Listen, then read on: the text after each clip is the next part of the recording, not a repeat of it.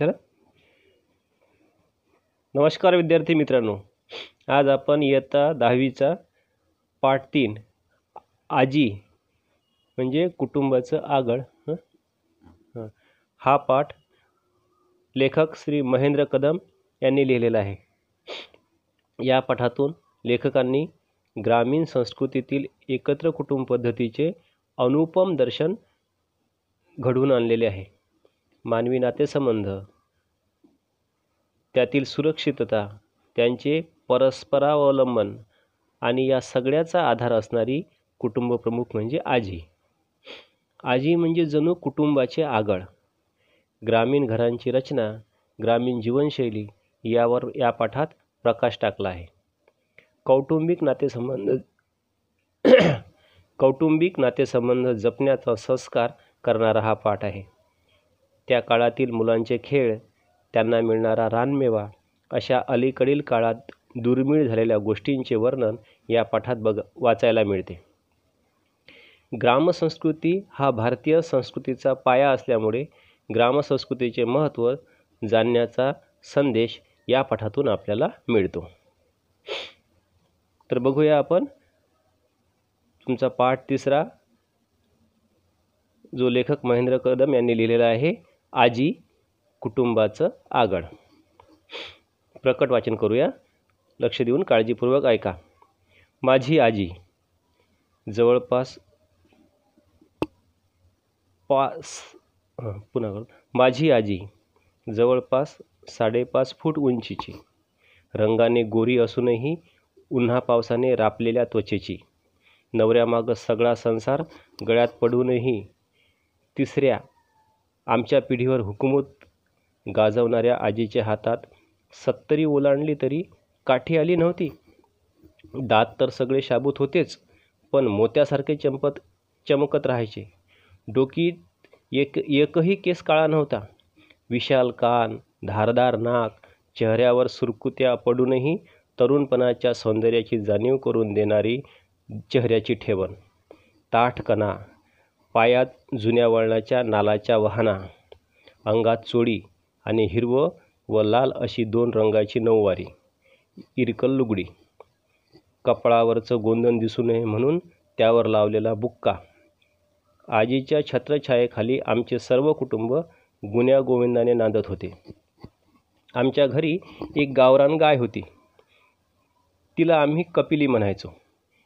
एका आड एक वेताना एका आड एक वेताला तरी खोंड ती नक्कीच द्यायची. त्यामुळं दावणीला कायम कपिलीचीच बैलं असायची. कपिली दूधही भरपूर द्यायची. आमचे वडील किंवा काका धार काढायला काढायला निघाले की ग्लास घेऊन आमचा मोर्चा गोठ्यात. गाईनं पान्हा सोडला की वासरू आखडायचं न चरवीतल्या दुधाच्या धारांचं संगीत ऐकत चरवी भरण्याची वाट बघायची. चरवी भरली की पुन्हा वासरू सोडायचं. न ग्लास घेऊन लाईनीत उभं राहायचं. तिथंच मग ते धारोष्ण दूध आमच्या ग्लासात यायचं आणि ते उबदार दूध मिशा येईपर्यंत पीत राहायचं. तिथंच संपवून घरात यायचं. राहिलेली अर्धी चरबी घरात आली की म्हातारी ढाळ जंतन सोप्यात अवतरायची. तिथंच बसून राहायची.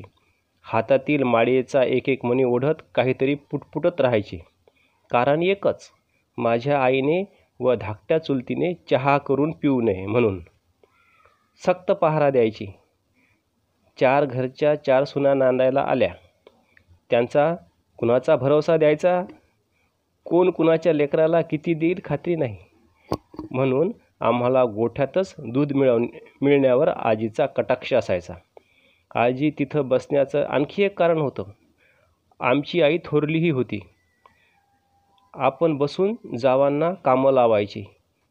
खरं तर आजीनं सगळ्यांना कामाच्या वाटण्या करून दिलेल्या. कुणी किती दिवस भाकरी करायच्या? कुणी धुणं धुवायचं?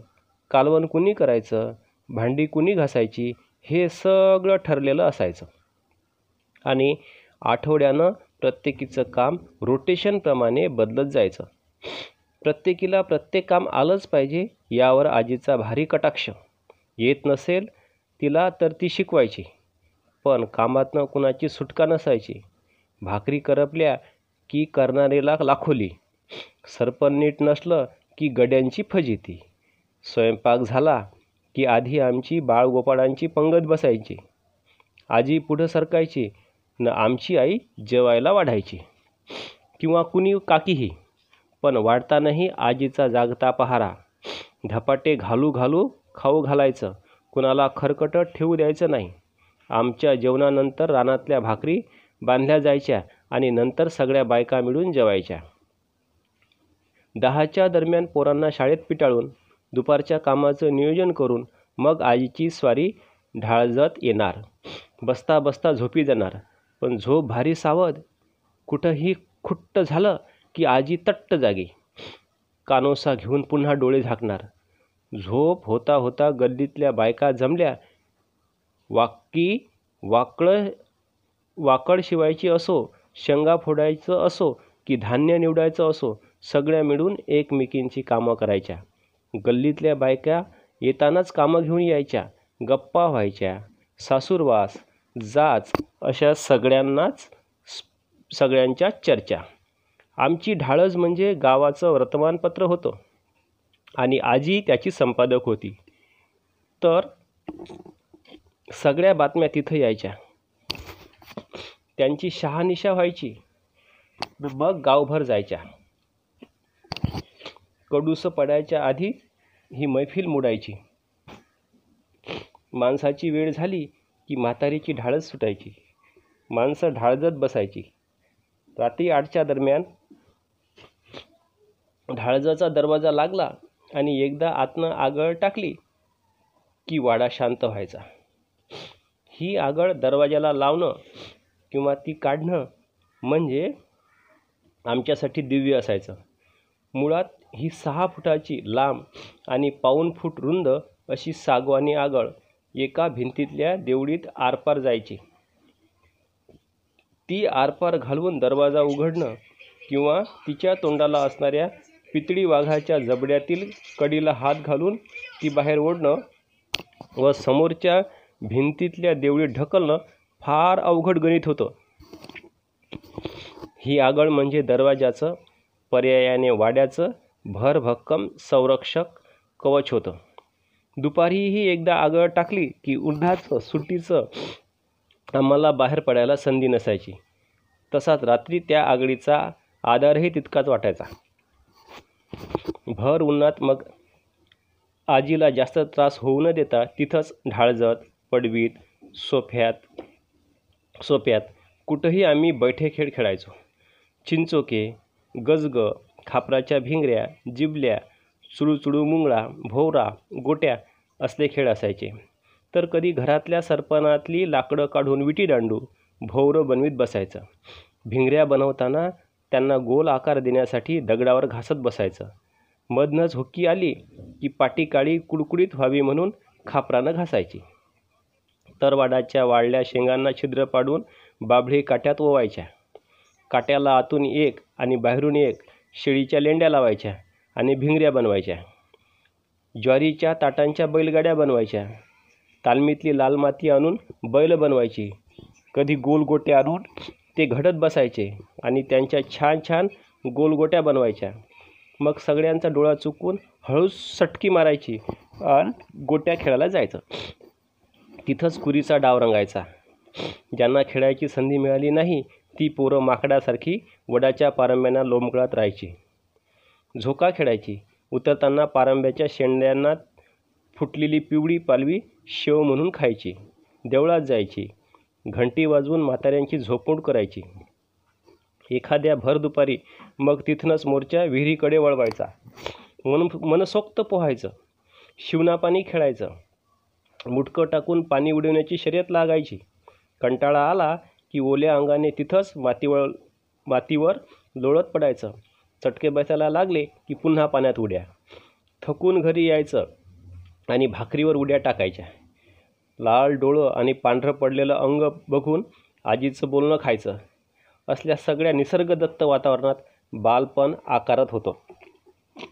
गाभोळ्या चिंचा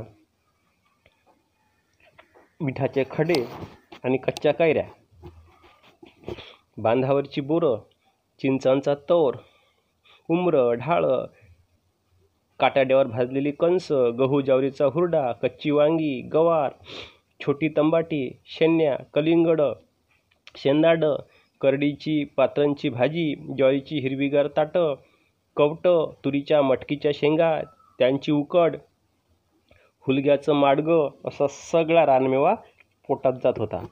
आम्ही वाढत होतो भांडत होतो पुन्हा एकत्र खेळत होतो. ढाळजत आजीच्या धाकात अभ्यास करत होतो. आजीच्या मायेच्या सावलीखाली आम्ही मोठे होत होतो. हा पाठ आगळ या पुस्तकातून महेंद्र घरत यांचा घेतलेला आहे. मला आशा आहे की हा पाठ तुम्हाला कळला असेल. कसं वाटते ऐकू ऐकू का?